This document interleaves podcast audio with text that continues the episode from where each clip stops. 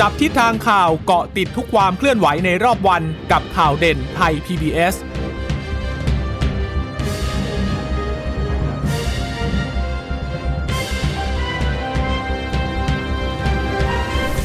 สวัสดีค่ะ สวัสดีค่ะ ต้อนรับคุณผู้ฟังสู่ข่าวเด่นไทย PBS นะคะ เราพบกันเป็นประจำทุกวันจันทร์ถึงศุกร์บ่ายๆแบบนี้ค่ะ อัปเดตข้อมูลข่าวสารที่เกิดขึ้นในรอบวัน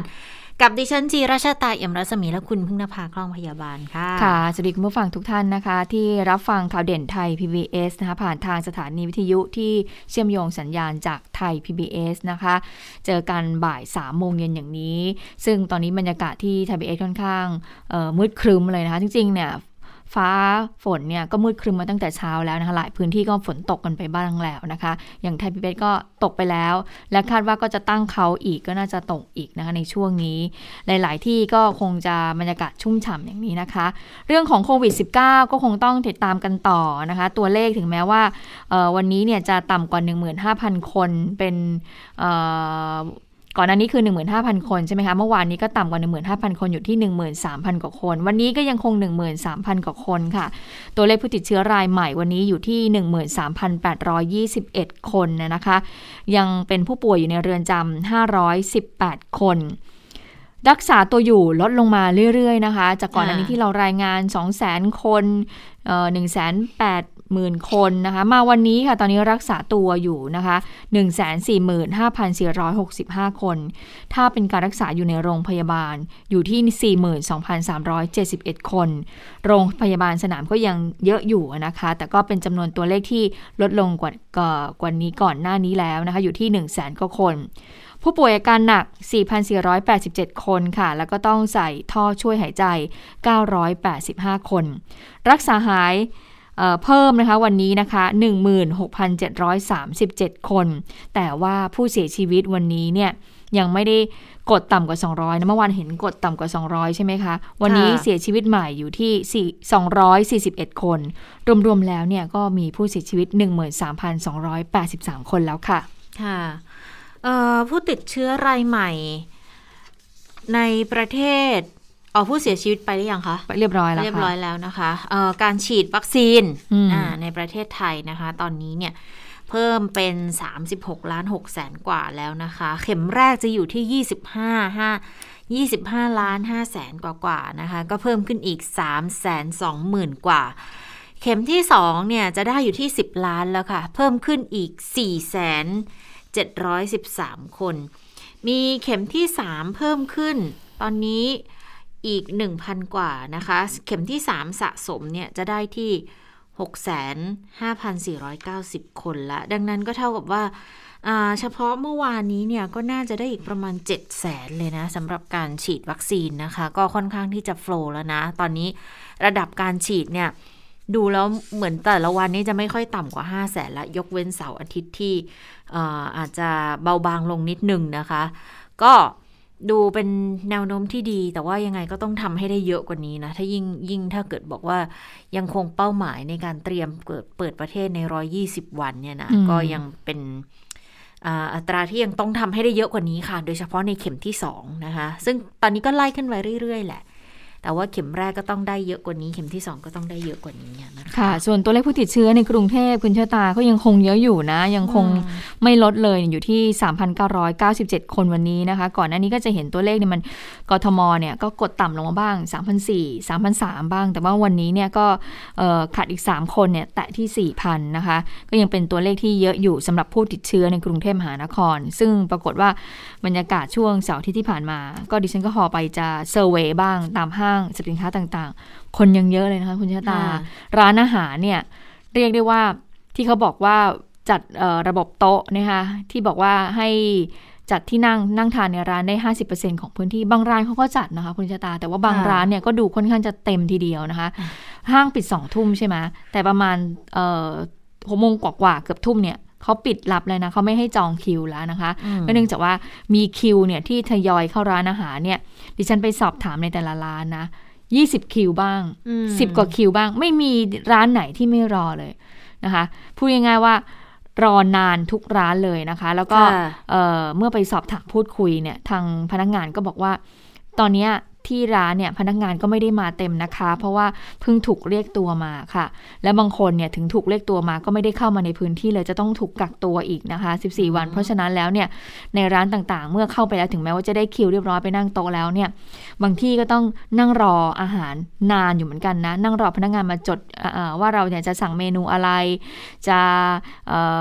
เช็คบินยังไงเนี่ยรอนานอยู่เหมือนกัน เพราะว่าน้องพนักงานบอกว่า ยังไม่ฟูลทีมค่ะ ก็ยังคงน้อยอยู่นะคะ อันนี้ก็เป็นบรรยากาศในช่วงเสาร์อาทิตย์ร้านอาหารต่างๆ ก็คงจะคุมเข้ม ตอนนี้เห็นบอกว่าสามารถเข้าไปได้เลย ยังไม่มีการตรวจสอบใช่ไหมคะว่า เอ๊ะ ได้ฉีดวัคซีนครบ 2 เข็มแล้วหรือยัง แต่เห็นบอกว่า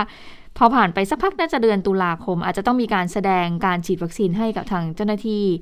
ร้านต่างๆ นั้นได้รู้ด้วยใช่ไหมคะ ก็หนึ่งตุลาที่ทางกระทรวงสาธารณสุขเขา แจ้งมาแล้วนะคะ ว่าที่จะเริ่มใช้หนึ่งตุลาคม แต่ทีนี้ถ้าไปฟังสุ้มเสียงจากทางผู้ประกอบการอะรายใหญ่ๆ ก็ไม่ค่อยมีปัญหาหรอก เพราะเขาก็บอกว่าเขาก็เตรียมการเตรียมความพร้อมอะไรเรียบร้อยแล้วแหละ คือมันต้องแบ่งเป็นเป็นสองสามส่วน COVID Free Setting นะคะ อย่างที่เราทราบกันนะ มันจะมี 3 ส่วน คือในส่วนของการจัดการสิ่งแวดล้อม ก็คือร้านค้าร้านอาหารต่าง ๆ นี่แหละห้างสรรพสินค้าต่าง ๆ ด้วย เขาก็ต้อง ดูในเรื่องของการดูแลความสะอาดต่างๆ นานาการจัดสภาพแวดล้อมสมมติร้านไหนที่ติดแอร์เขามีข้อกำหนดแบบอย่างนี้เลยนะ บอกว่า คือคุณต้องเปิดก่อนสักครึ่งชั่วโมงก่อนที่จะให้คนเข้าไปเพื่อเพื่อที่จะให้ระบบในร้านอะมันมันมีอากาศที่มันหมุนเวียนระดับหนึ่ง แล้วทีนี้สมมุติว่าเป็นร้านอาหาร ก็บอกว่าควรจะต้องมีพัดลม เพื่อช่วยในการระบายอากาศให้อากาศมันโฟล์มากยิ่งขึ้นนะคะ ซึ่งอันนี้เขาก็สามารถทำได้อยู่แล้วแหละแต่ทีนี้พอมาในแง่ของผู้ให้บริการกับผู้ใช้บริการก็คือพนักงงานกับลูกค้าค่ะ พนักงานเนี่ยก็ยังมีข้อกำหนดอยู่นะ ในเรื่องของการรับวัคซีนในเรื่องของการตรวจ ATK อันนี้จะเป็นในฝั่งของพนักงาน แต่ว่าถ้ามาในลูกค้าเนี่ยจะไม่ได้บังคับในเรื่อง ATK ละที่จะเริ่ม 1 1 ตุลาเนี่ยนะคะ แต่ จะขอวัคซีนเลยว่าคุณครบสองเข็มแล้วหรือยังถ้าครบแล้วก็สามารถเข้าไปใช้บริการได้ มันก็เป็นปัญหาอยู่นะสำหรับคนที่เป็นลูกค้าเนาะถ้าเกิดว่าอยู่ในพื้นที่สีแดงเข้มแล้วตัวเองยังไม่ได้สองสองเข็มเนี่ยจะทำยังไง หรืออย่างในกรณีที่บางคนน่ะได้สองเข็มไปแล้ว แต่ไม่รู้มีเหตุผลกลใดก็ไม่ทราบเหมือนกันว่าทำไมยังไม่ได้รับใบรับรองวัคซีนอันนี้ก็ต้องไปรีบรีบติดต่อทางศูนย์ที่เราไปรับบริการวัคซีนมานะคะว่า เออดูให้หน่อยระบบมันเป็นยังไง เพราะอย่างของดิฉันเองอะครบตั้งแต่มิถุนาแล้ว จนถึงวันนี้ยังไม่ได้เลยค่ะ ใบรับรองวัคซีน แต่ก็ติดต่อไปแล้วว่าสรุปมันยังไงเนี่ยเพราะเดี๋ยวเราต้องใช้กันมากขึ้นแล้วนะ ถึงจะเป็นการรับรองวัคซีนซีโนแวคหรืออะไรก็ช่างถ้าเราสองเข็มมาแล้วอะ่ะมันก็ยังสามารถที่นานใจไปใช้ในการยืนยันได้ นี่ก็ต้องเร่งติดต่อแต่ว่าในแง่ของ ร้านค้าค่ะ ที่เขาจะต้องจัดหา ATK คือถ้าเป็นผู้ประกอบการรายใหญ่ ๆ นะเขาก็บอกว่าส่วนใหญ่จะไม่ติด คือสามารถที่จะบริหารจัดการได้แน่นอนต้นทุนมันเพิ่ม แต่เขามองว่ามันคุ้มกว่าการที่จะต้องมาปิดอีก 14 วัน อีกเดือนหนึ่งอีก 2 เดือนอย่างเงี้ยเขาไม่ไหวเขาปิดอีกทีเขาเขาว่าเขาไม่ไหวแน่ๆนะดังนั้นก็ก็พร้อมไปหา ATK มา แต่เขาก็มองในแง่ของ อย่างสตรีทฟู้ดอย่างเงี้ยค่ะ หรือว่าร้านข้างนอกร้านเล็ก ๆ อย่างเงี้ยคือก็ควรจะต้องมีการให้การดูแลเขาเหมือนกันนะว่าเออไปจัดหาร้านหามาให้แบบราคาถูกได้ไหมอะ หรือว่าอาจจะเป็นเอาโครงการคนละครึ่งแบบเนี้ยมาให้ซื้อ ATK ได้ไหมล่ะเขาจะได้อย่างน้อยก็ผ่อนลงสักนิด ผ่อนปรนลงสักนิดนึง แล้วเรื่องของการฉีดวัคซีนอันนี้รายใหญ่รายย่อยเจอเหมือนกันหมด คือถ้าเป็นคนไทยไม่มีปัญหา แต่เดี๋ยวนี้ลูกจ้างแรงงานข้ามชาติแรงงานต่างด้าวเขาเยอะไง ยิ่งในอุตสาหกรรมอาหารเด็กทรงเด็กเสิร์ฟพ่อครัวแม่ครัว เยอะค่ะ แต่หลายคนไม่สามารถเข้าไปจองคิวฉีดวัคซีนได้เนี่ยขนาดว่าผู้ประกอบการเป็นคนส่งชื่อไปให้ ก็ยังไม่ได้ติดขัดเรื่องเอกสารหลักฐานอะไรต่าง ๆนั่นนะมันก็เขาก็เลยมองว่าจริง ๆอะคืออยู่ในประเทศไทยจะเป็นคนที่ไหน ก็ควรจะได้ได้รับวัคซีนเหมือนกันนะ เพราะถ้าเกิดว่าเขาไม่ปลอดภัยแล้วเราจะปลอดภัยหรือ อันนี้ก็เป็นอีกมุมมองหนึ่งที่มีการสะท้อนมาเหมือนกัน ATK ไม่ค่อยมีปัญหาหรอกแต่ว่า ในเรื่องของวัคซีนนี่แหละที่จะมีปัญหา เพราะมันมันมันไปหาซื้อมาไม่ได้ไงวัคซีนนะคะ ค่ะ ตอนนี้เห็นบอกว่าที่จะมีปัญหาก็คือโรงงานที่มีแรงงานข้ามชาติเยอะๆแหละ แต่ว่าไม่ใช่เป็นโรงงานไซส์ใหญ่ ๆ นะคะ อันนี้แหละจะมีปัญหาที่จะขนาดเอ่อกลางขนาดอะไรอย่างเงี้ยใช่นค่ะ ที่จะนำแรงงานเนี่ยไปฉีดวัคซีนได้ยังไง เพราะว่าอืมแรงงานบางส่วนเนี่ยบางคนเขาก็ยังไม่กล้าที่จะไปฉีดวัคซีนเนาะอืมเพราะฉะนั้นเนี่ยในการเข้าถึงเนี่ยก็ควรจะมีวัคซีนให้กับแรงงานข้ามชาติเหล่านี้ด้วย เมื่อสักครู่นี้คุณชะตาพูดถึงใบรับรองใช่ไหมคะว่า ตอนนี้ก็กำลังรออยู่ใช่ไหมคะว่าเอ่อมีใบรับรองการฉีดวัคซีน 2 เข็ม ซึ่งนอกจากจะเข้าร้านอาหาร ร้านอะไรต่างร้านๆได้ตัดแล้วนะก็จะมีที่จะต้องใช้นะคะ คืออ่าห้างสรรพสินค้าค่ะศูนย์การค้า community อืม mall ที่คนเยอะ ๆ เนี่ย อันเนี้ยเขาเขาน่าจะจัดคนมาตรวจมาดูได้ แต่ถ้าร้านเล็กอะแล้วเขาจะดูยังไง ร้านอาหารเล็ก ๆ แบบข้างทางหรือร้านอะไรเงี้ยเขาจะเขาจะดูยังไงอะเพราะว่าอย่างร้านอาหารร้านเสริมสวยตัดผม อันเนี้ยค่ะก็ต้องใช้เหมือนกัน คลินิกเวชกรรม อันนี้ต้องมี ATK ตรวจด้วยนะ เออที่ที่จะเป็นร้านเหล่าเนี้ยโอ้ก็ก็เอาเป็นว่าค่อนข้งเข้มข้นอะเอาเป็นว่าตอนนี้ที่มันยังเปิดช่องอยู่ ยังไม่ต้องมีแสดงใบรับรอง คุณผู้ฟังที่จะไปทำฟัน จะไปตัดผม จะไปคลินิกศัลยกรรมต่างๆคลินิกเสริมความงานต่างๆ รีบไปเลยนะคะ จะไปร้านค่ะอาหารอยากกินอะไรที่ยังไม่ได้กิน แล้วเอ่ออดมาแล้วหลายเดือน เพราะว่า work from home ไม่ได้ไปทานข้าวนอกบ้าน ตอนนี้เขายังเปิดโอกาสอยู่ ยังไม่ต้องแบบว่าแสดงใบรับรองการฉีด 2 เข็ม อะ ก็รีบไปก่อน แต่ว่าต้องระมัดระวังตัวให้ดีนะคะ เตือนกันเยอะๆเลยนะคะ ในเรื่องของการระมัดระวังตัวอากาศก็ยังไม่ตกนะคะ อะทีนี้นอกจากร้านอาหาร คลินิกศัลยกรรม ร้านตัดผม ศูนย์การค้าที่ต้องแบบว่าอีกหน่อยอาจจะต้องมีใบรับรองแล้วใช่ไหมคะ ขึ้นเครื่อง ก็ต้องแสดงด้วยนะคะ เพราะล่าสุดทางสำนักงานการบินพลเรือนแห่งประเทศไทย หรือว่ากพทค่ะเตรียมที่จะลงนามกับทางกระทรวงสาธารณสุขค่ะ เพื่อพัฒนาแอปพลิเคชันเหมอพร้อมนี่แหละนะคะ ให้มีความเหมาะสมในการให้อำนวยความสะดวกในเรื่องของการเดินทาง ทางด้านอากาศยานให้กับผู้ที่โดยสารสายการบินต่างๆ โดยเฉพาะข้อมูลของการตรวจเชื้อโควิด -19 RT-PCR ด้วย รวมถึงผลตรวจ ATK ด้วย แล้วก็รวมไปถึงประวัติการฉีดวัคซีน การรับวัคซีนด้วย ใครที่รับวัคซีน 1 เข็ม 2 เข็มก็จะมีหมดเลยนะคะ ใครที่ตรวจ RT-PCR ไปแล้วอย่างออฟฟิศไทยพีบีเขาก็มีการตรวจ RT-PCR ทุกสัปดาห์ใช่ไหมคะ เพราะฉะนั้นแล้วถ้าเกิดว่าตอนนี้มันก็คือยังอยู่ในระบบของ องค์กรอยู่นะคะ แต่ถ้าเกิดเป็นไปได้ไหมที่จะเอาข้อมูลเนี่ยเรื่องของการตรวจ RT-PCR เนี่ยเข้าไปสู่ระบบของหมอพร้อม เพราะฉะนั้นใครที่จะเดินทางไปขึ้นเครื่องบินวันนี้วันอังคาร แต่ว่าเมื่อวานเอาผลตรวจไปเขาดูว่าอ้าวอันนี้เนี่ยผลตรวจไปแล้วนะจากองค์กรอะอันนี้ก็สามารถที่จะขึ้นเครื่องได้ แล้วก็สะดวกมากขึ้นเข้าไปยังจังหวัดต่างๆ ก็จะมีความปลอดภัยมากขึ้น อันนี้ก็จะเป็นสิ่งที่ทางกพทก็จะไปลงนามความร่วมมือกับกระทรวงสาธารณสุขเพื่อที่จะพัฒนาแอปพลิเคชันให้มีข้อมูลเหล่านี้นะคะ เมื่อมีข้อมูลเหล่านี้ผู้ผู้โดยสารก็สามารถที่จะเปิดแอปพลิเคชัน แล้วก็แสดงให้กับเจ้าหน้าที่ได้ทันทีเลยนะคะ ก็เป็นการเพิ่มอำนวยความสะดวกให้กับผู้โดยสารมากยิ่งขึ้น ไม่ต้องไปจัดเตรียมเอกสารใด ๆ แล้วก็ช่วยลดระยะเวลาในการตรวจสอบเอกสารต่างๆ ได้ด้วยนะคะอะอันนี้ก็เป็นสิ่งที่ทางกพทจะทำกันแล้วก็คือจะลงข้อมูลต่างๆ ผ่านทางระบบหมอพร้อมค่ะ ค่ะเอ่อ ATK ตอนนี้เนี่ย ส่งมาแล้วนะคะของทางเลอผูที่มีการประมูลกันไปก่อนหน้านี้ค่ะ Antigen Test Kit ที่จะสปสช จัดซื้อผ่านทางองค์การเภสัชกรรม ให้ประชาชนไปตรวจหากันเนี่ยนะคะ8ล้าน5แสนชุด ก็บอกว่าล็อตแรกเนี่ย3ล้านชุดกำลังส่งเครื่องบินขึ้นมาจากกรุงปักกิ่งนะ น่าจะถึงไทยวันนี้แหละค่ะ แล้วจะแจกจ่ายกลุ่มเป้าหมายวันที่ 15 จริงๆ เมื่อวานมีข่าวบอกว่ามาถึงแล้วล็อตหนึ่งแต่ปรากฏว่า มาแล้วจริงๆ1ล้านชุด แต่เป็นเป็นส่วนของ pre-order คือจำได้ไหมอ่าก่อนหน้านี้ที่มีปัญหากันว่าจะลงนามไม่ลงนามหรือยังไงเนี่ยเขาก็เลยบอกว่าอะฉันไม่รอแล้วฉันสั่งก่อนให้ห้างร้านบริษัทต่างๆ นี่แหละ ที่เขาอาจจะต้องเอามาใช้นี่แหละ มา pre-order มามาราคาเดียวกันนี่แหละ นี่เดี๋ยวฉันจะรอดูอืนะมดิฉันก็ pre-order pre ไปด้วยใช่ไหมคะลองดูว่าจะส่งจะจะสะส่งมายังไงจะส่งเมื่อไหร่ เดี๋ยวถ้าเกิดว่าได้รับยังไงเดี๋ยวจะมาบอกคุณผู้ฟังกันนะคะ ค่ะ ก็ pre-order มาถึงแล้ว แต่อืมของสปสชเนี่ยมาถึงพรุ่งนี้นะคะ ซึ่งทางสปสชเขาก็อ่าออกเกณฑ์มาแล้วว่าจะแจกจ่ายกันยังไงนะ วันที่ 15เนี่ยจะเป็นวันแรกนะคะเอ่อก็จะมีการกระจายให้คนละสองชุด แต่ต้องเป็นกลุ่มเสี่ยงเท่านั้นนะ ให้คนละสองชุด เอาไว้ใช้ตรวจห่างกัน 5 วัน ก็จะเริ่มกันก็คือรูปแบบที่ 1 เนี่ยเขาจะแจกที่ชุมชนแออัด ที่ตลาดก็จะต้องมีผู้ประสานงานชุมชนที่กำหนด มีอสม อสส แล้วต้องลงทะเบียนรับ ATK กับทางศูนย์บริการสาธารณสุขในพื้นที่ อย่างกทมก็ไปลงที่สบศส่วนต่างจังหวัดเนี่ยต้องไปลงกับทางผู้นำชุมชนค่ะ ผู้นำชุมชนจะต้องไปลงทะเบียนรับ ATK กับหน่วยบริการในพื้นที่ อย่างรอพสต หรือว่าโรงพยาบาลใกล้ ๆ ชุมชน กลุ่มเป้าหมายเนี่ยก็จะเป็น กลุ่มอายุ 60 ปีขึ้นไป เป็นผู้ป่วยติดเตียงผู้พิการ แล้วก็ 7 โรคกลุ่มเสี่ยงที่ยังไม่ได้วัคซีน 2 ก็คือคนที่ต้องสงสัยว่ามีการติดเชื้อ คือมีไข้ไอ จมูกไม่ได้กลิ่นลิ้มได้รับรสหายใจหอบหายใจลำบากเนี่ยนะคะ แล้วก็ 3 ก็คือกลุ่มคนที่อยู่ร่วมบ้านกับผู้ที่ติดเชื้อ 4 ก็คือกลุ่มที่ประสานงานกันในชุมชนนี่แหละ ก็จะต้องเป็นถือเป็นกลุ่มเสี่ยงเหมือนกัน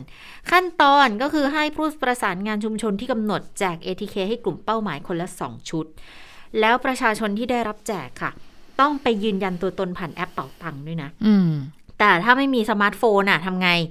ผู้ประสานงานจะต้องเป็นคนยืนยันตัวตนให้ แล้วกลับไปตรวจเองที่บ้านค่ะ ทีนี้พอกลับไปตรวจปุ๊บก็ต้องแจ้งผลให้ผู้ประสานงานได้รับทราบ ถ้าผลเป็นลบก็ต้อง ทางผู้ประสานงานก็ต้องแนะนำการปฏิบัติตัวเพื่อป้องกันโควิด -19 ต่อไป แล้วอีก 5 วันให้ตรวจซ้ำอีกครั้งหนึ่ง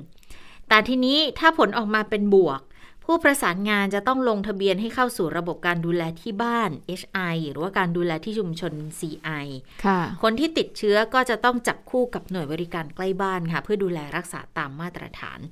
ส่วนถ้าจังหวัดนั้นๆเนี่ยไม่มีระบบการดูแลที่บ้านที่ชุมชนก็จะต้องรักษาที่หน่วยบริการเลยนะคะถ้ามีอาการแพทย์ก็จะสั่งจ่ายยาฟาวิพิราเวียให้คนติดเชื้อ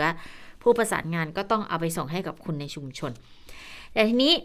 มันจะมีอีกรูปแบบหนึ่งก็คือแจกที่หน่วยบริการเลย อาจจะเป็นโรงพยาบาลโรงพยาบาลสส่งเสริมสุขภาพตำบลอืมศูนย์บริการสาธารณสุข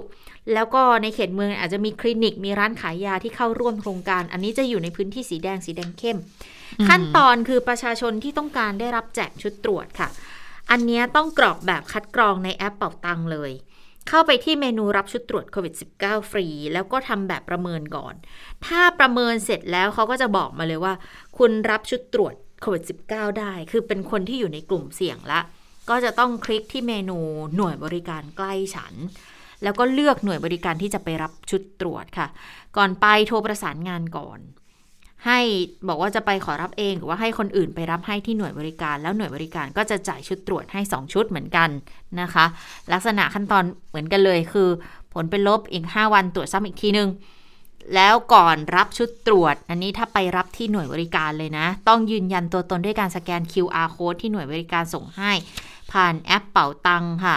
คือสแกนปุ๊บถึงจะรับ ชุดตรวจไปได้ แล้วก็กลับไปตรวจเองที่บ้าน บันทึกผลตรวจผ่านเป่าตังนะคะถ้าผลบวกก็ลงทะเบียนเลย ดูแลที่บ้านดูแลที่ชุมชนต่อไป แต่ถ้าไม่มีก็เข้าสู่หน่วยบริการ ถ้าไม่มีมือถือก็ให้ตอนไปรับที่หน่วยนี่แหละ ก็ต้องให้เขาลงทะเบียนคัดกรองยืนยันตัวตนอะไรให้เรียบร้อย หรือที่คลินิกหรือที่ร้านร้านขายยาที่เข้าร่วมโครงการ เขาก็จะทำให้ได้เหมือนกัน นะคะ นี่จะเป็นขั้นตอนที่จะเกิดอืมขึ้นตั้งแต่ประมาณ 15-16 นี้ค่ะ ค่ะ ก็คือสรุปแล้วมีรูสองรูปแบบก็คือแจก ATK ณชุมชนแออัดอ่าแล้วก็ตลาดนะคะ ส่วนรูปแบบที่ 2 ก็คือจะแจกที่หน่วยบริการโรงพยาบาลส่งเสริมสุขภาพตำบลศูนย์บริการสาธารณสุขต่าง ๆ รวมถึงคลินิก แล้วก็ร้านขายยาที่เข้าร่วมโครงการตรงส่วนนี้ด้วยนะคะอะก็เริ่มรอรับหลัง 15 กันยายนนี้ก็คือจะเริ่มแจกจ่ายแล้วนะคะ อะทีนี้มาอีกเรื่องหนึ่งที่เป็นประเด็นร้อนๆค่ะ คุณชะตาเมื่อวานนี้ค่ะก็เอ่อมีหลายอินฟลูเอนเซอร์ก็มีการโพสต์บอกว่าเอ๊ะข้อมูลของผู้ป่วยโควิด -19 เนี่ยล่วไหลออกมาหรือเปล่า เพราะว่ามีการซื้อขายข้อมูลกันนะคะ ทีนี้ถ้าไปดูต้นต่อของเพจน้องป .3 เมื่อวานนี้เขาพูดถึงเรื่องนี้ค่ะเขามีการขึ้นโพสต์อย่างนี้นะบอกว่า ไม่แน่ใจมีใครนำเสนอเรื่องนี้ไปหรือยังเออโมวแต่สนใจเรื่องพศกันหมดพศก็คือพระสงฆ์นะคะ แต่เรื่องนี้สำคัญนะ คนไข้ของกระทรวงสาธารณสุขเนี่ยโดนแฮก มีการเรียกค่าถ่ายด้วย ในเพจน้องป .3 ก็ระบุข้อมูลอย่างนี้บอกว่าในเว็บไซต์ rateforums.com เนี่ย ก่อนหน้านี้ได้มีการแฮ็กพวกเว็บอีคอมเมิร์ซขายของรายใหญ่ไปแล้วนะ แต่ว่าคราวนี้เนี่ยมีการแฮ็กแล้วก็โพสต์ขายข้อมูลของคนไข้กระทรวงสาธารณสุข โดยประกอบไปด้วยข้อมูลเหล่านี้ประกอบไปด้วยอะไร มีข้อมูลของผู้ป่วย มีที่อยู่ มีเบอร์โทรศัพท์ มีรหัสประจำตัว มีเบอร์มือถือ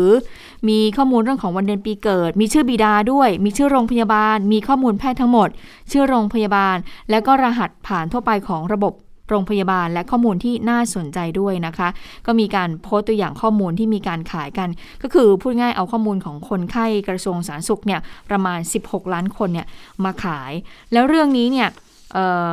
ทางคุณอนุทินว่ายังไงก่อนที่เราจะไปพูดถึงกับไว้ที่ผู้เชี่ยวชาญด้านความมั่นคงไซเบอร์นะคะ คุณอนุทินก็บอกว่าอะเรื่องนี้เนี่ยได้รับทราบแล้วนะคะ หลังจากที่ ได้ข่าวว่ามีแฮกเกอร์เนี่ยนำข้อมูลของข้อมูลของคนไข้นะคะ ไปวางจำหน่ายในสื่อออนไลน์ ในราคา 500 เหรียญสหรัฐค่ะ ก็เป็นข้อมูลที่ดิฉันบอกกล่าวไปเมื่อสักครู่นี้ ทางคุณอนุทินก็บอกว่า ตอนนี้ตรวจสอบเบื้องต้น พบว่าเกิดการรั่วไหลของข้อมูลที่จังหวัดเพชรบูรณ์ค่ะ ซึ่งเกิดเหตุจารกรรมข้อมูลของโรงพยาบาล ในลักษณะนี้เป็นครั้งที่ 2 แล้วนะ เพราะว่าครั้งแรกก่อนอันนี้ถ้าจำกันได้ ก็เกิดเหตุที่โรงพยาบาลจังหวัดสระบุรี จึงได้สั่งการให้ปลัดกระทรวงสาธารณสุขเนี่ยเร่งจัดการแก้ไขปัญหาแล้ว ไปฟังเสียงของคุณอนุทินในประเด็นนี้กันค่ะ เมื่อวานพอทราบข่าวก็ได้ขอให้ทางท่านปลัดกระทรวงนะนายแพทย์เกียรติภูมิ ทางท่านก็ได้สั่งการมาเรียบร้อยนะครับ ว่าให้ไปตรวจให้ทางพออพวกศูนย์เทคโนโลยีสารสนเทศไปตรวจแต่เบื้องต้นก็ทราบมาว่ายังเป็นข้อมูลเบื้องต้นคือข้อมูลทั่ว ๆ ไป ไม่ได้มีข้อมูลอะไรที่ที่เป็นความลับอะไรของคนไข้นะครับเหตุการณ์แบบนี้มันเกิดขึ้นในครั้งที่สองแล้วจะมีการปรับระบบก็คงก็ คงต้องต้องมีการมาคุยละเรื่อง Cyber Security ต่างๆ ของพวกนี้เรานึกไม่ถึงหรอกว่าคนมันจะคิดได้ขนาดนี้นะเราก็ต้องป้องกันไปเรื่อยๆ แต่ว่าผมเชื่อว่าโรงพยาบาลแต่โรงพยาบาลเนี่ย ในเรื่องข้อมูลของคนไข้เขาจะมีชั้นลำดับของชั้นความความลับอะไรพวกนี้อยู่นะครับ อันนี้เป็นเรื่องของของของอ สำนักงานปลัดกระทรวงสาธารณสุข ซึ่งเขาจะต้องไปแก้ไขอยู่แล้วแหละครับนะไม่ต้องตื่นตระหนกอะไรจนเกินไปะโดยคุณอนุทินบอกว่าข้อมูลทุกอย่างเนี่ยเป็นสิทธิผู้ป่วยตามพรบสุขภาพแห่งชาติในมาตรา 7 ที่ระบุว่าข้อมูลด้านสุขภาพของบุคคลเนี่ยเป็นความลับส่วนบุคคล ผู้ใดเนี่ยจะนำไปเปิดเผย และอาจทำให้บุคคลนั้นเสียหายไม่ได้นะ นอกจากนั้นก็ยังผิดตามกฎหมายอาญาแล้วก็พรบคอมพิวเตอร์อีกด้วย ถ้าพบการกระทำผิดจริง ก็จะก่อให้เกิดความเสียหายกับกระทรวง แล้วก็ตัวผู้ป่วย ก็จะต้องเอาผิดกับคนที่คิดชั่วอย่างถึงที่สุดไม่มีข้อละเว้นค่ะ อันนี้คือสิ่งที่คุณอนุทินกล่าวนะคะ ก็มีข้อมูลจากทางรองเลขาธิการสำนักงงานคณะกรรมการไซเบอร์นะคะ นาวากาศเอกอมรชมเชย ก็ได้ให้สัมภาษณ์ไว้เหมือนกัน บอกว่าตรวจสอบเบื้องต้นเหตุการณ์นี้เนี่ย มีหน่วยงานที่เฝ้าระวังอยู่แล้ว เว็บไซต์ Rate Forums เนี่ย ไม่นับเป็นดักเว็บนะคะ แต่ว่าเป็นเว็บที่แฮกเกอร์เอาข้อมูลมาขายอยู่แล้ว คือเหตุการณ์จะเริ่มเมื่อไหร่เนี่ยไม่รู้แต่ ยังไม่ทราบจะบอกว่าไม่รู้ไม่ทั้งหมดยังไม่ทราบ แต่ว่ามีการประกาศขายข้อมูลวันที่ 5 กันยา แล้วตรวจสอบไม่ได้ล่าช้านะคะ ตรวจไปจนถึงต้นทางโรงพยาบาลที่เกี่ยวข้องและเทียบกับข้อมูลที่มีอยู่ ก็พบว่าขนาดฐานข้อมูลเนี่ยอยู่ที่ 3.7 กิกะไบต์จริง ส่วนคำว่า records นวากาศนวาเอกอมรบอกว่า มันไม่ใช่จำนวนของคนไข้ แต่เวลาแฮกเกอร์เขาจะขายจะขายให้น่าสนใจเกินจริง จะนับจำนวนตารางบรรทัดทั้งหมดในโปรแกรม Excel ก็เลยเป็นที่มาของแฮกเกอร์บอกว่า 16 ล้าน Records แต่เหตุการณ์การแฮกที่เกิดจากโรงพยาบาลไหนเนี่ย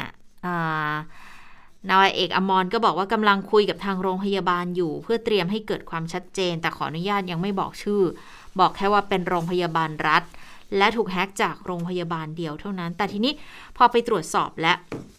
เป็นระบบที่เขาเอามาใช้ในการบริหารจัดการภายในโรงพยาบาล เพื่อไม่ให้เกิดความสับสนว่า คุณหมอคนไหนดูแลคนไข้คนไหน แล้วเอาตัวชาร์จไปสรุป ตัวชาร์จจะได้ไม่สับสนในเรื่องของการหล่นหาย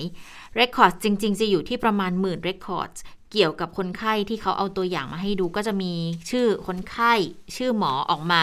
10,000 record ด้วยกัน แต่ทีนี้ถ้าจะดูว่าจะเอาผิดอะไรยังไงเนี่ยเดี๋ยวข้อมูลที่เอาไปเนี่ยมันมีทั้งชื่อที่อยู่เบอร์โทรวันเกิดชื่อพ่อชื่อแม่ก็มีชื่อหมอก็มีรหัสผ่านก็มีด้วยนะคะ ก็เลยมองกันว่าเอาข้อมูลถูกเปิดเผยหมดหรือเปล่า อันนี้ทางอรองเลขาธิการสำนักงงานคณะกรรมการไฟเบอร์ไซเบอร์เขาบอกว่า คือไม่น่าจะเป็นไปได้เอ่อ ไม่ได้เห็นว่าคนที่กล่าวเรื่องนี้เนี่ยจะได้มีข้อมูลอะไร ก็พยายามทดลอง พยายามพูดคุยตรวจสอบให้ได้ความจริงมาแล้ว แต่ว่าไม่มีการติดต่อกลับมา แต่สิ่งที่ตรวจสอบจากโรงพยาบาลยอมรับว่าข้อมูลที่หลุดไปเนี่ยเป็นข้อมูลจริง มีการตรวจสอบตามนี้ แล้วเว็บไซต์เนี่ยเป็นเว็บต่างประเทศค่ะ ยังไม่รู้ว่าประเทศไหนต้องตรวจสอบเพิ่มเพิ่มเติม ซึ่งถ้ามีคนเขาสนใจเขาตอบบล็อกกัน ต่อให้บล็อกการเข้าถึงช่องทางปกติก็มุด VPN เข้าไปดูได้อยู่ดีนะ อันนี้หลายคนอาจจะสงสัยไงว่าอาสรุปแล้วข้อมูลที่มันหายไปอะมันจะเป็นอะไรมันมันมันจะทำให้เกิดความเสียหายอะไรได้บ้าง ซึ่งถ้าฟังจากรัฐมนตรีบอกดูแล้วไม่น่ากังวล แต่ถ้าไปฟังจากผู้เชี่ยวชาญอืมด้านไซเบอร์ มันมีหลายเรื่องอืมที่อาจจะต้องกังวลที่อาจจะต้องระมัดระวังเพิ่มเติมนะคะ ไปฟังจากอาจารย์ปริญญากันว่า คนที่ถูกข้อมูลเอาไปขายแล้วเนี่ย มีความเสี่ยงอะไรที่ต้องระมัดระวังกันบ้างค่ะค่ะให้เราแอดซูมว่าตัวเราโดนแฮ็กแล้วครับผมอาจจะพูดแรงไปนิดนึงนะค่ะให้เราสมมุติว่า การโจมตีตัวเนี้ย มันเป็นการโจมตีแบบสามชั้นค่ะ นะถ้าภาษาอังกฤษเขาใช้คำว่า triple extortion ransomware คือการโจมตีในชั้นที่หนึ่งชั้นที่สองและชั้นที่สามที่คุณถามเมื่อกี้เนี่ยค่ะคือการโจมตีในชั้นที่สามอ่าชั้นที่หนึ่งนะคุณค่ะยังเคสโรงพยาบาลโรงพยาบาลหนึ่งสมัยก่อนนานได้มาค่ะหลายปีละก็คือถ้าคุณไม่จ่ายเงินให้โจรเนี่ยเขาจะมาให้รหัสคุณมาอืมเปิดไฟล์ที่คุณเข้ารหัส คุณก็ไม่ต้องจ่าย คุณก็ไปเอาไอ้ที่คุณแบ็กอัพมาลงใช่ไหมค่ะนั่นคือชั้นที่หนึ่งจบ แต่ชั้นที่สองพอคุณไม่จ่ายเขาจะมีข้อมูลคนไข้คุณใช่ไหม เขาจะให้เวลาคุณเจ็ดวัน ถ้าคุณไม่ยอมจ่ายเขาแบ็กเมย์คุณเขาจะเอาข้อมูลคนไข้มาโพสต์ อันนี้คือ double ละอืม double แล้วแต่ถ้าเมื่อกี้ที่คุณถามคือ triple ละคือข้อมูลที่เขาเอามาโพสต์เนี่ยเป็นข้อมูลส่วนตัวของคนใช่ไหมข้อมูลเหล่านั้นเนี่ยเขาเอามาทำ phishing เขาส่ง SMS ไปหลอกอืมเขามาปลอมเป็นตัวเราไปยืมเงินคนอื่นเขาไป add LINE เขายังเอาไปทำไม่ดีไม่ร้ายได้อีกมากมายอืมตรงเนี้ยมันคือเรื่องของ identity spoofing คือการปลอมเป็นคนคนนั้นค่ะ การไปอำว่าฉันเป็นปริญญา ฉันเป็นสมชายฉันเป็นสมศรี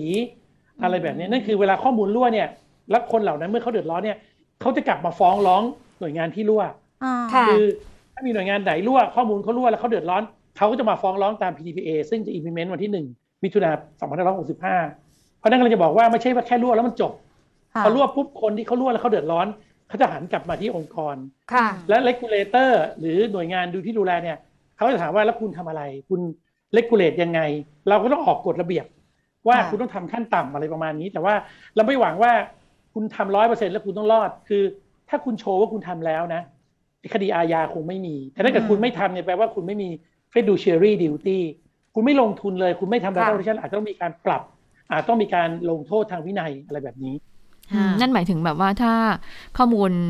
เอ่อระบบสาธารณสุขที่ตอนนี้ที่มันมีข่าวว่ารั่วไป ถ้าเกิดสมมติว่าทำไม่ดีเราก็ต้องย้อนกลับไปที่กระทรวง หรือว่าเอ่อย้อนกลับไปที่ข้อมูลของทางโรงพยาบาลใช่ไหมว่าทำไมทำให้เกิดการรั่วไหลออกไปได้อย่างนั้นใช่ไหมคะใช่ค่ะ คือคือข้อมูลมันอาจจะเป็นข้อมูลพื้นฐานเบอร์ทงเบอร์โทรที่อยู่อะไรอย่างเงี้ยค่ะ แต่ว่าอย่าลืมว่าทุกวันนี้เนี่ย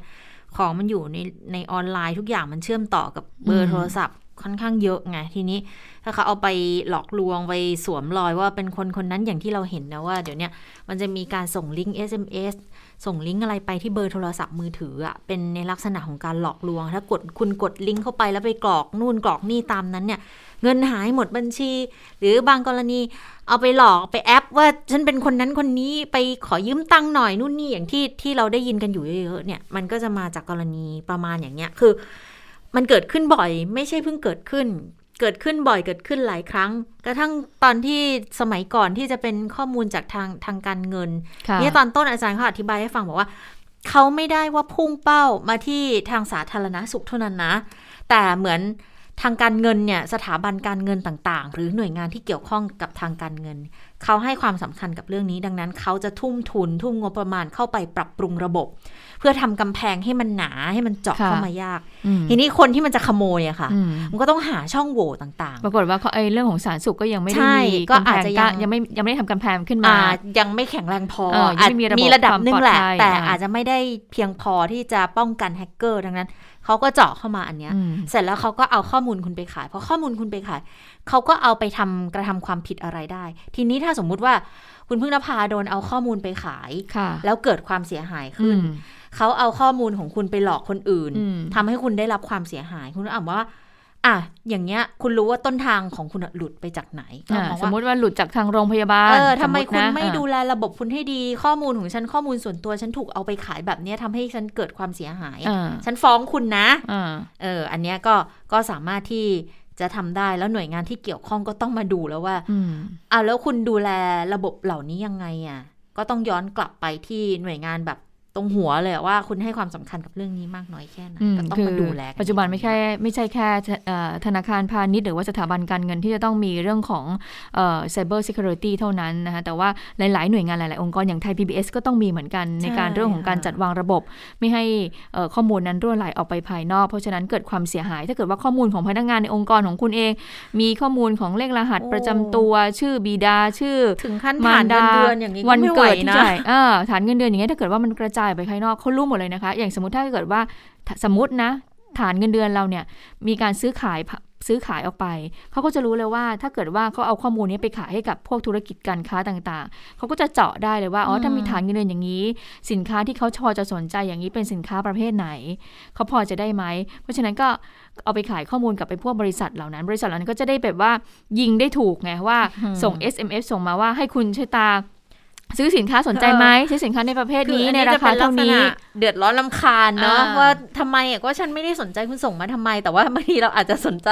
มันก็มีความเป็นไปได้ไง แต่ว่าที่น่ากลัวคืออย่างเอาไปหลอกลวงอะไรอย่างเงี้ยใช่อันเนี้ยอันเนี้ยน่ากลัว อันเนี้ยน่าน่ากลัว แล้วทีนี้ยังมีอีกบอกว่าอ้าวแล้วถ้าเกิดสมมุติเราถูกขายข้อมูลไปแล้วอะอืม เราจะทำยังไงได้บ้างค่ะ อันนี้ก็เป็นอีกอีกหนึ่งประเด็นที่ต้องให้ความสำคัญนะ คือต้องต้องป้องกันกันทั้งสองฝ่ายค่ะ ไปฟังคำแนะนำจากอาจารย์ปริญญากันอีกครั้งค่ะ ให้เราแอดซูมว่าตัวเราโดนแฮ็กแล้วครับผมอาจจะพูดแรงไปนิดนึงนะค่ะให้เราสมมุติว่าคุณที่นั่งอยู่ที่จอเนี่ยกับผมเนี่ย เรียบร้อยไปละ ข้อมูลเราไปละ ชื่อนามสกุลที่อยู่เบอร์โทรศัพท์ไปหมดละให้เราคิดอย่างนี้เลยเราอย่าไปคิดว่าเราไม่โดนคิดว่าเราโดนแล้ว อะคำถามต่อไปคือโดนแล้วทำไงต่อครับอาจารย์ ระบบต่างๆ ที่เรามีอยู่ในออนไลน์เนี่ย Gmail Hotmail Facebook LINE เนี่ย ให้เราไปจัดการกับ password ใหม่หมดค่ะตั้ง password ให้มันยากแล้วก็ทำ two factor authent คือต้อง authent ด้วยเลขรหัส 6 ตัวในเบอร์โทรศัพท์ คือหมดยุค username password แล้วอืม password เรารั่วช่างมันรั่วไป แต่เรายังมีอีกชั้นหนึ่ง two factor authent แล้วเวลาเราได้รับ SMS ได้รับเมล ให้เราเข้าใจว่าเราเป็นเป้าหมายของพวกแฮกเกอร์เราจะบอกว่าเฮ้ยคุณได้รับเงินกู้ทันทีสองหมื่นเฮ้ยคุณได้นู่นได้นี่อืมให้เราเข้าใจว่าเราคือเป้า ที่จะโดนหลอกได้ตลอดเวลา เพราะฉะนั้นอย่าไปเชื่อ ตั้งสติ มันส่งมาก็ลบทิ้ง มันส่งมาก็ลบทิ้ง เราไม่ต้องไปดูค่ะคิดซะว่าเราโดนไปแล้ว อย่าคิดว่าเราไม่โดน แล้วเราจะสบายใจขึ้นครับผมอืมอะอย่างเงี้ยง่ายๆเลยค่ะ คุณชะตาดิฉันเข้าไปมีคนส่งเอ่อเอ่อแมสเซจมาให้ให้ดิฉันว่าคุณได้รับสินเชื่อเพื่อการลงทุน 50,000 บาท คลิกตรงนี้เข้าไปเลยอืมอันเนี้ย ก็จะพบเจอบ่อยมาก หรือว่าคุณเนี่ยเป็นผู้ที่โชคดีได้รับเงินรางวัล 1,000 บาท อันนี้ก็มีเข้ามาเหมือนกันนะคะ อันนี้ก็คือว่าหลอกให้เราเนี่ยคลิกเข้าไป แล้วเขาก็จะล้วงระบบข้อมูลของเราอีกทีหนึ่งด้วยได้เหมือนกันนะคะอันนี้ก็เป็นกลวิธีต่างๆ เรื่องของออความปลอดภัยทางเทคโนโลยีตอนนี้เนี่ยก็เป็นสิ่งสำคัญมากเลย เพราะว่าทุกอย่างตอนนี้มันไม่ได้อยู่แค่กระดาษ แล้วนะคะเพราะว่ามันขึ้นมาอยู่ในเอ่อสมาร์ทโฟนในโลกออนไลน์กันไปหมดเลย เพราะฉะนั้นเป็นสิ่งที่ต้องระวังด้วย อันนี้ก็ต้องย้อนกลับไปที่ทางโรงพยาบาลและกระทรวงสาธารณสุข ว่าจะต้องมีการป้องกันอย่างไร หลังจากที่เคยเกิดเหตุมาแล้วครั้งหนึ่งที่โรงพยาบาลสระบุรีใช่ไหมคะมาคราวนี้อีกเกิดขึ้นกับโรงพยาบาลแห่งหนึ่งอีกนะคะเพราะฉะนั้นเนี่ยก็คงต้องกลับไปดูว่าเอ๊ะ ทางกระทรวงสาธารณสุขก็คงจะต้องมีงบให้ไหมงบในส่วนของการจัดการดำเนินการเรื่องนี้ นอกเหนือจากเรื่องของก่อนในนี้อาจจะไม่ได้ให้ความสำคัญเลยเพราะมัวแต่คิดว่าเรื่องของธุรกรรมการเงินคงจะเกิดขึ้นเฉพาะกับสถาบันการเงิน หรือเกี่ยวข้องกับธนาคารเท่านั้น แต่ว่าตอนนี้ไม่ใช่แล้วขนาดข้อมูลของคนไข้ก็สามารถที่จะนำมาขายได้ด้วยเช่นกันนะคะอะค่ะอันนี้ก็มาฝากกันละกันนะคะค่ะอาจจะไม่ใช่แค่ทางสาธารณสุขหรอกเพราะว่าเห็นบอกว่าเอ่อ หลาย ๆ หน่วยงานปปทก็มีเหมือนกันนะค่ะแล้วอันนั้นไปถึงกระทั่งพาสวงพาสเวิร์ดเนี่ยไปหมดเลยอันนี้ก็ข้อมูลค่นโลข้างน่าจิสติกงวลนะข้อมูลเรื่องของโอ้ยหลายอย่างเลยเนี่ยอืมข้อมูลของเราเกี่ยวกับเรื่องของข้อมูลทางโทรศัพท์ของเรา มันไปมันเป็นมันกระจายได้หมดเลยนะคะ ค่ะอย่างนี้ก็เป็นอีกหนึ่งเรื่องที่จะต้องระมัดระวังกันเป็นอย่างดีนะคะอามาดูความเคลื่อนไหวทางการเมืองกันบ้างเนาะวันนี้ ก็ยังมีความเคลื่อนไหวทางการเมืองเกิดขึ้นหลายอย่างนะคะ วันนี้มีการประชุมคอรมอแบบเห็นหน้าเห็นตากันครบทั้งทั้งทั้งคอรมอสามสิบห้าท่านสามสิบห้าท่านมากันหมดเลย แล้วก็เป็นการประชุมกันหลังจากที่มีการอภิปรายไม่ไว้วางใจนะคะ ก็แน่นอนละเรื่องของปฏิกิริยาก็คงต้องจับตากันหนึ่งในคนที่ได้รับการจับตาก็อย่างคุณธรรมนัฐ พรมเผ่านะคะร้อยเอกธรรมนัฐพรมเผ่า รัฐมนตรีช่วยเกษตรและสหกรณ์นะคะในฐานะที่เป็นเลขาธิการพักพลังประชารัฐด้วยดูซิว่าท่าทีระหว่างของคุณธรรมนัฐกับของนายกเนี่ยเป็นยังไงบ้าง ปรากฏว่าวันนี้ไม่ตอบคำถามสื่อมวลชนนะคะ ถึงประเด็นร้อนต่างๆ ที่เกิดขึ้นภายในพักพลังประชารัฐ โดยเฉพาะกรณีรอยร้าวของกลุ่มต่างๆ ภายในพักเนี่ย แต่ว่าปรากฏ ร้อยเอกธรรมนัฐทำยังไงรู้ไหมอืมชี้มือบอกเออชี้ที่คอบอกไม่อยากพูดมากเจ็บคอ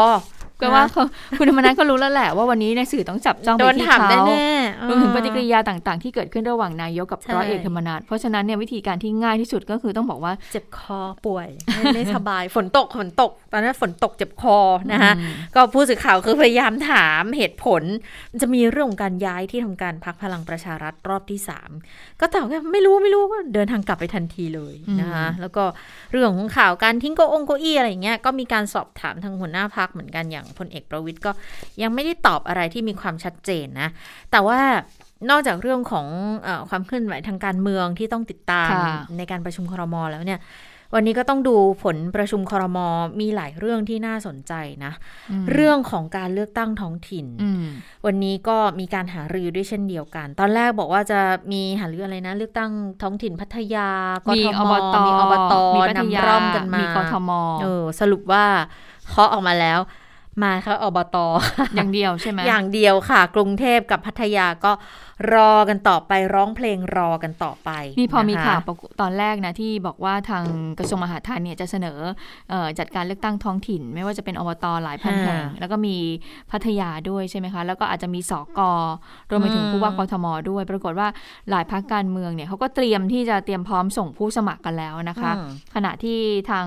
ภาคธุรกิจเองเขาก็มีการพูดถึงเรื่องของเงินสะเงินพสะงพัดสะพัดกันแล้วว่า เอ๊ะถ้าเกิดมีการเลือกตั้งท้องถิ่นเกิดขึ้นเนี่ย เงินสะพัดที่คาดว่าจะเอ่อเกิดขึ้นในระบบเนี่ยจะมีประมาณเท่าไหร่นะคะ แต่ปรากฏว่ามีการเลือกตั้งอบตอย่างเดียวเลยนะคะ เพราะฉะนั้นเอ่อการเลือกตั้งของนายกเทศมนตรีเมืองพัทยา หรือการเลือกตั้งผู้ว่ากทม ก็คงจะไม่เกิดขึ้นในปีนี้แล้วล่ะค่ะ ก็คงจะไปเกิดขึ้นในปีหน้ามีหน้าเลยซึ่งคาดว่าเอ่อการเลือกตั้งอบตเนี่ยก็คงจะเกิดขึ้นในช่วงของเออ ในเดือนพฤศจิกายนนี้นะคะ อันนี้ก็เป็นสิ่งที่คอรมอเขามีการเอ่อมีการนำเสนอกัน แล้วก็คาดว่าจะมีการจัดการเลือกตั้ง แต่ทีนี้อีกประเด็นหนึ่งค่ะ คุณผู้ฟังคะ ก็เป็นประเด็นร้อนๆหลังจากที่เราจบศึกอภิปรายไม่ไว้วางใจแล้วนะคะ ก็ต้องมาสู่เรื่องของการแก้ไขรัฐธรรมนูญ ซึ่งเป็นเงื่อนไขสำคัญอย่างหนึ่งนะคะที่มีการชุมนุมกันอยู่ณเวลานี้ในเรื่องของการแก้ไขรัฐธรรมนูญแต่ว่าการแก้ไขรัฐธรรมนูญในคราวนี้เนี่ยเป็นการแก้ไขเฉพาะเรื่องเท่านั้น ซึ่งจะโฟกัสไปที่เรื่องของระบบการเลือกตั้ง ปรากฏว่าการแก้ไขรัฐธรรมนูญเนี่ยก็เดินทางมาถึงสู่ในช่วงของการลงมติในวาระสามแล้วนะคะ ที่จะมีขึ้นในวันที่10 กันยายนนี้ ปรากฏว่าตอนนี้เนี่ยทุกคนต่างก็แบบว่า เอ๊ะ 10 กันยายนนี้จะมีการโหวตกันแล้วนะคะจะมีการลงมติกันแล้ว แต่ว่าข้อสังเกตอย่างหนึ่งของการโหวตลงมติในวาระสามเนี่ย ในวาระสามเนี่ยจะต้องมีเสียงของสวเข้าไปประกอบด้วย ต้องมีเสียงสวเข้าไปโหวตด้วยนะคะ ก็คือว่าต้องให้ได้ไม่ไม่ต่ำกว่า 84 เสียง เพราะฉะนั้นเสียงของสวในการลงมติวาระสามเนี่ยสำคัญมากเลย นอกจากจะสสแล้วก็ ที่อยู่ในสภาแล้วนะคะ ปรากฏว่าเอ่อวันนี้สื่อมวลชนค่ะเขาก็ไปถาม เจอใครวันนี้ก็ถามเพราะว่าวันนี้ประชุมครมเขาก็จะเจอคุณอนุเจอทินใครก็ถามเออเจอคุณอนุทินก็ถามจากพรรคภูมิใจไทย เจอคุณจุรินทร์จากประชาธิปัตย์ก็ถามค่ะเจอคุณวราวุฒิจากพรรคชาติชาติไทยพัฒนาก็ถามว่าเอ๊ะในเรื่องของการโหวตยังไง เอาเริ่มที่เอาพรรคประชาธิปัตย์ก่อนละกัน เพราะถือว่าพรรคประชาธิปัตย์เนี่ยเขาก็มีเงื่อนไขสำคัญในการเข้าร่วมรัฐบาลเขาก็บอกไปตั้งแต่ต้นแล้วว่าของเขาเนี่ย เเงื่อนไขสำคัญในการเข้าร่วมรัฐบาลก็คือเรื่องของการแก้ไขรัฐธรรมนูญ คุณจุลินว่ายังไงบ้างนะคะ กับเรื่องของการแก้ไขรัฐธรรมนูญตรงส่วนนี้ คุณจุลินก็บอกว่าอะก็เป็นสิ่งที่ดำเนินการมาตั้งแต่ต้นนะ ส่วนกรณีที่ สวอาจจะไม่เห็นด้วยเนี่ยคุณจุรินก็บอกว่าที่ผ่านมาในวาระหนึ่งและวาระสองเนี่ยฝ่ายรัฐบาลและฝ่ายค้านรวมถึงสวก็เห็นด้วย และคุณจุรินก็เชื่อว่าในวาระสามก็น่าจะผ่านไปได้ ไม่น่าจะมีข้อยกเว้นใด ๆ ไปติดตามฟังเสียงคุณจุรินกันค่ะ เรื่องการแก้ไขรัฐธรรมนูญ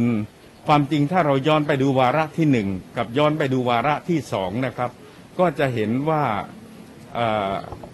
ในส่วนของพรรคร่วมรัฐบาลก็ให้ความเห็นชอบ และในส่วนพรรคฝ่ายค้านก็ให้ความเห็นชอบเกินร้อยละยี่สิบขณะเดียวกันเนี่ยสมาชิกวุฒิสภาก็ให้ความเห็นชอบเกินกว่าหนึ่งในสามแม้แต่ในวาระสองที่เพิ่งผ่านไปก็ตาม เพราะฉะนั้นถ้าทุกอย่างเป็นไปตามนี้ การแก้รัฐมนูญวาระที่สามก็น่าจะผ่านไปได้นะครับยกเว้น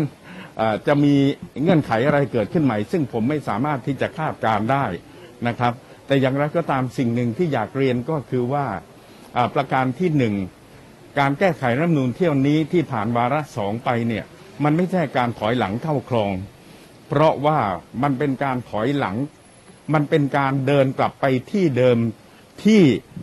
เป็นรัฐมนูญที่เป็นประชาธิปไตย เพราะรัฐมนูญฉบับปัจจุบันประเด็นนี้ก็ต้องถือว่าเป็นประชาธิปไตยน้อยกว่า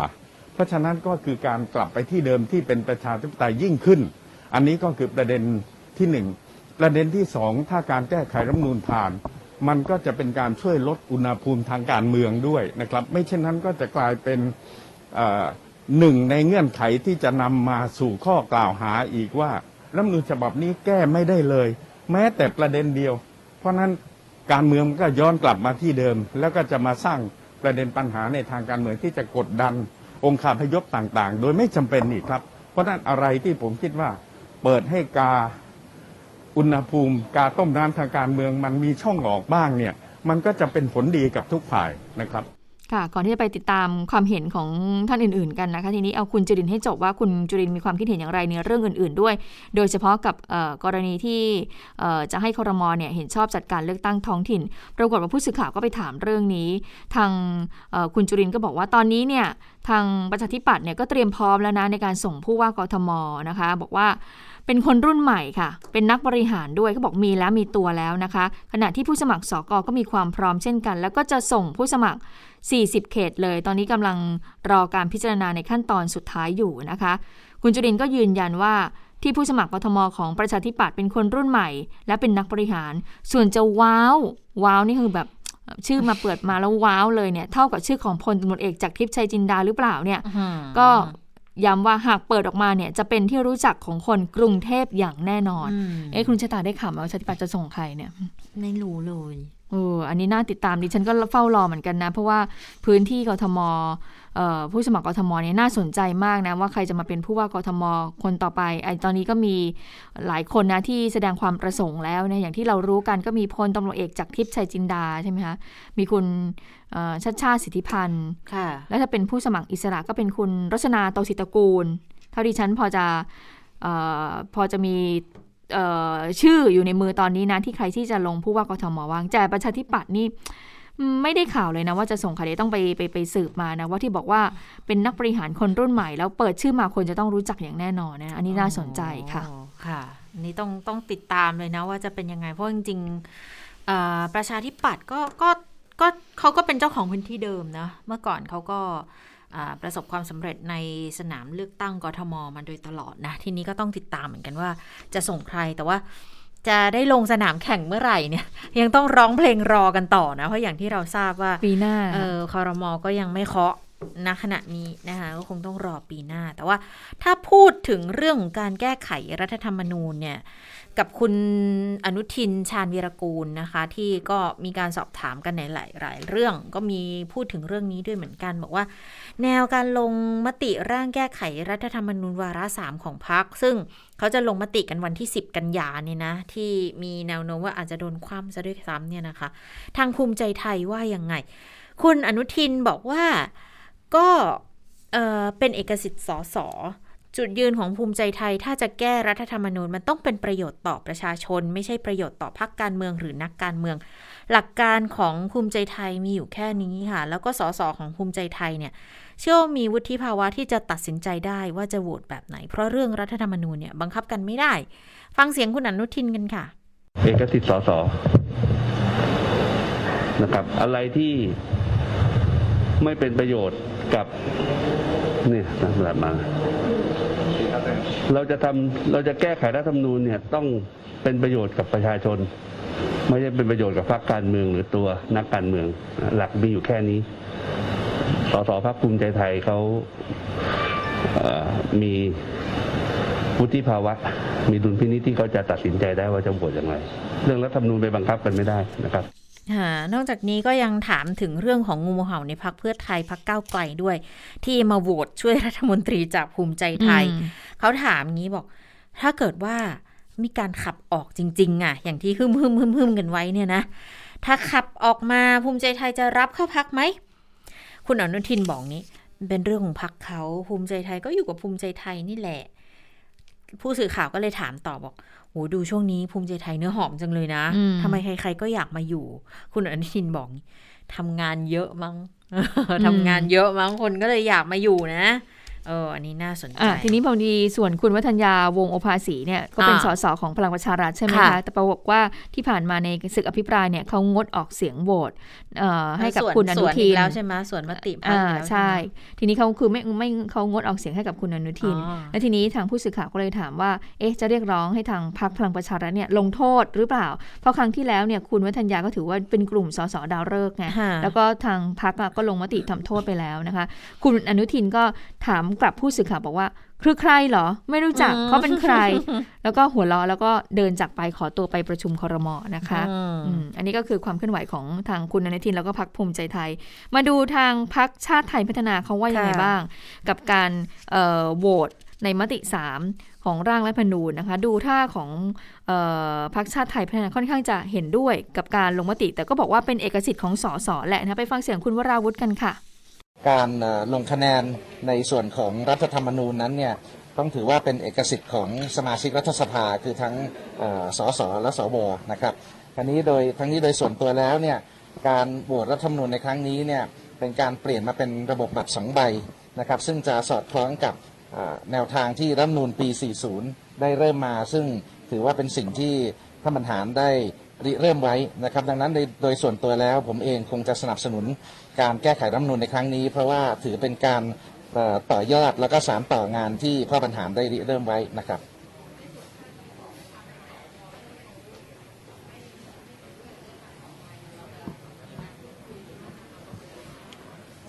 คือต้องต้องเรียนว่า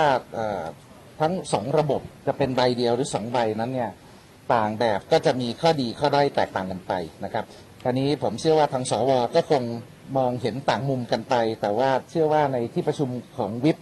นะครับ ก็คงจะมีการพูดคุยแลกเปลี่ยนทำความเข้าใจกันว่า ข้อดีข้อด้อยแล้วก็คิดว่าแบบใดจะเหมาะกับสถานการณ์ของออระบบในประเทศไทยมากกว่ากันค่ะก็ต้องจับตานะว่าพักไหนจะสนับสนุนการแก้ไขในครั้งนี้นะคะ หลาย ๆ คนเขาก็มองว่ามันเป็นการแก้ไขเพื่อออประโยชน์ของในกลุ่มการเมืองของนักการเมืองเท่านั้นนะคือ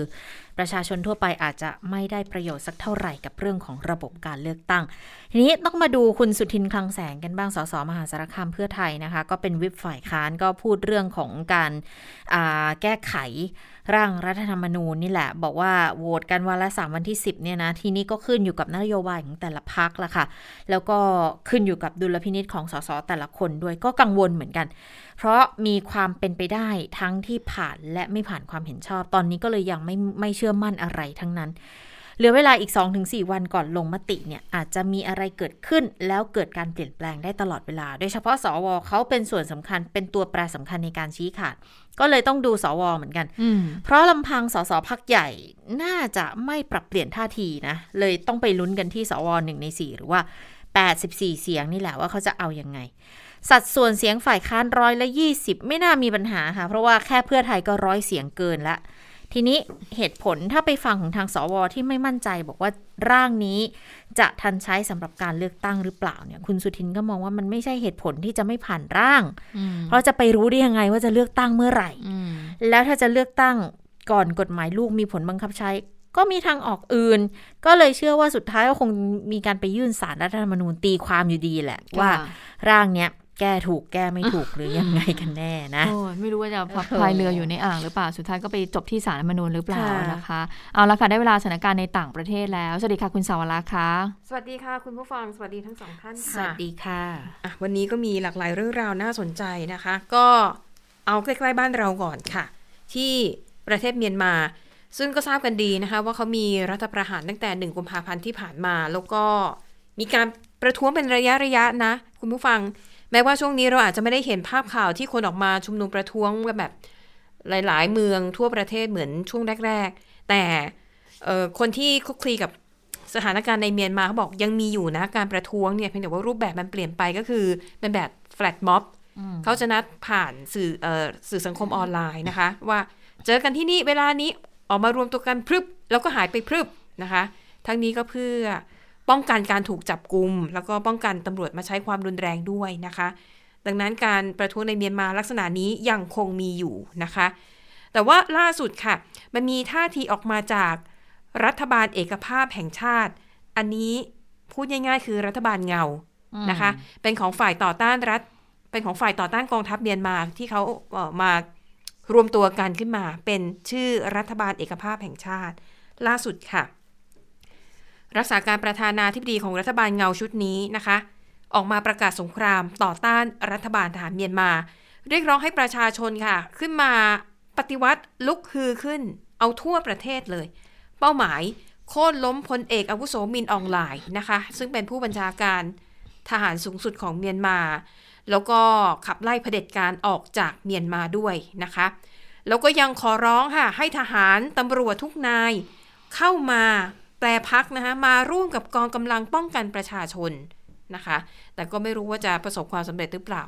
ก็ดูแลจะยากนะคะ เพราะว่าสู้กับอำนาจรัฐที่มีพร้อมทุกอย่าง มีทั้งเงินทุน มีทั้งอาวุธนะคะ ส่วนที่เวียดนามอันนี้ก็น่าสนใจค่ะ มีรายงานข่าวนะคะว่าศาลที่จังหวัดก่าเมาอยู่ทางตอนใต้ของเวียดนามค่ะ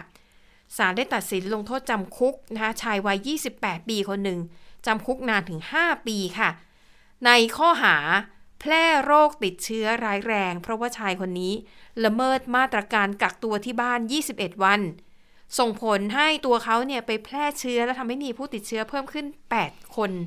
ในจำนวนนี้เสียชีวิต 1 คนนะคะ ก็ถือว่าเป็น เป็นคดีบรรทัดฐานแหละ เพราะเวียดนามนี่เอาจริงเอาจังมากๆนะคะ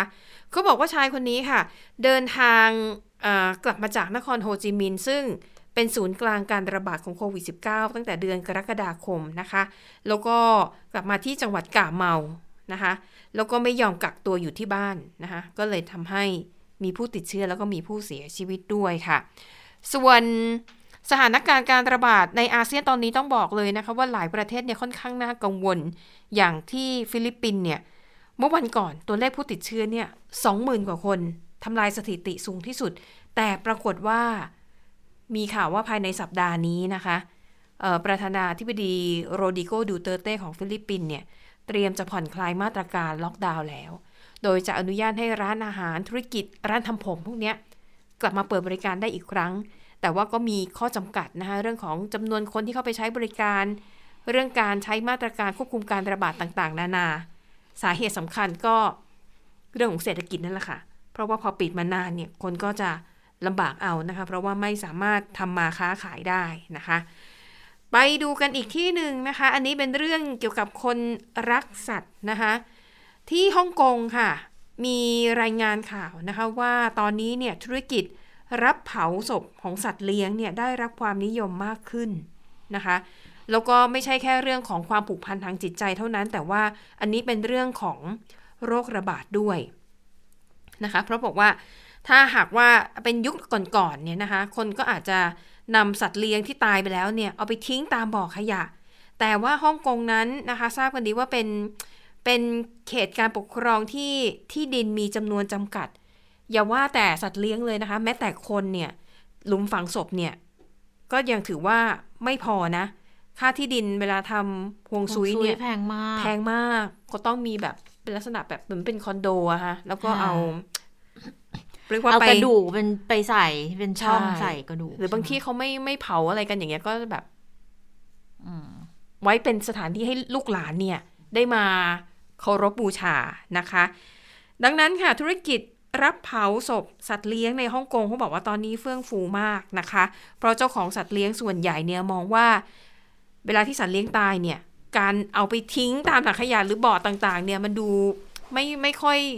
ไม่รับผิดชอบไม่ค่อยะให้เกียรติโอ้อะไรอย่างเงี้ย แล้วก็ด้วยความผูกพันนะนะคะ ดังนั้นมองว่าการเผาเนี่ย มันน่าจะเป็นวิธีที่ยั่งยืนมากกว่า ทั้งในแง่ของจิตใจ เป็นการค่ะให้เกียรติกับสัตว์เลี้ยงของตัวเอง แล้วก็เป็นเรื่องของการ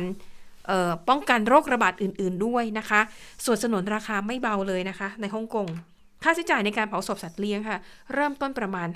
5,800 บาทอุ้ยของไทยก็ไม่เบาเหรอใช่แต่ถ้าสัตว์เลี้ยงตัวมีขนาดใหญ่มากขึ้นราคาก็จะเพิ่มขึ้นตามไปด้วยนะคะ ปิดท้ายค่ะ เป็นเรื่องราวของโฆษณาของบริษัทอัญมณีแห่งหนึ่งในประเทศอินเดียนะคะ ที่น่าสนใจคือว่า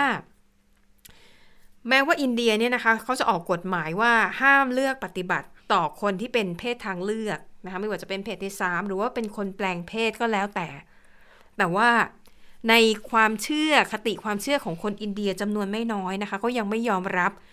กลุ่มคนที่เป็นเพศทางเลือกค่ะ แต่ว่าล่าสุดค่ะ บริษัทขายอัญมณีแห่งหนึ่งนะคะในประเทศอินเดียเขาทำโฆษณาขึ้นมาชิ้นหนึ่งความยาวประมาณ 1 นาที 40 วินาที แล้วเนื้อหาในเรื่องเนี่ย เป็นเรื่องของผู้ชายคนหนึ่งนะคะ ที่ค่อยๆพัฒนาที่รู้ว่าตัวเองเนี่ยแหละ อยากเป็นผู้หญิง แล้วก็พัฒนาตัวเองตั้งแต่ตอนเป็นวัยรุ่นที่ไว้หนวดไว้เคราค่อยๆ พัฒนาตัวเองขึ้นมาจนสุดท้ายค่ะ กลายเป็นเจ้าสาวแสนสวยในวันแต่งงานนะคะซึ่งโฆษณาชิ้นนี้เนี่ยเขาเปรียบเทียบอัญมณีที่เขาขายเนี่ยนะ ว่ามันมีความบริสุทธิ์งดงามเหมือนกับความรัก ซึ่งในตอนแรกเนี่ยนะคะ ทางบริษัทเนี่ยก็หวั่นเกรงนะว่าถ้าโฆษณาชิ้นนี้เนี่ยถูกเผยแพร่ออกไป อาจจะถูกโจมตีก็ได้ จากกลุ่มคนที่ไม่ยอมรับเพศทางเลือก อาจจะทำให้สินค้าของบริษัทนี้เนี่ยขายไม่ออกเลยก็ได้ แต่ปรากฏว่าโฆษณาชิ้นนี้นะคะ ได้รับความนิยมเออเรียกว่าได้รับเสียงชื่นชมอย่างมาก ยอดวิวใน YouTube นะคะ เขาเผยแพร่ออกมาตั้งแต่เดือนเมษายน ตอนนี้ยอดวิวเนี่ยเกือบเกือบๆแตะ 1 ล้านวิวเข้าไปแล้วนะคะ แล้วก็ผลตอบรับค่อนข้างดีนะคะ นี่ก็ถือว่าเป็นความเปลี่ยนแปลงที่เกิดขึ้นในยุคสมัยในประเทศอินเดียค่ะ ค่ะ และทั้งหมดก็คือข่าวเด่นไทย PBS นะคะ วันนี้เราทั้ง 3 คนลาไปก่อน สวัสดีค่ะ สวัสดีค่ะ สวัสดีค่ะ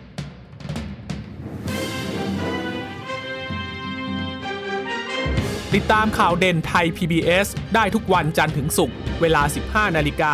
ทางไทย PBS Radio และติดตามฟังข่าวได้อีกครั้งทางไทย PBS Podcast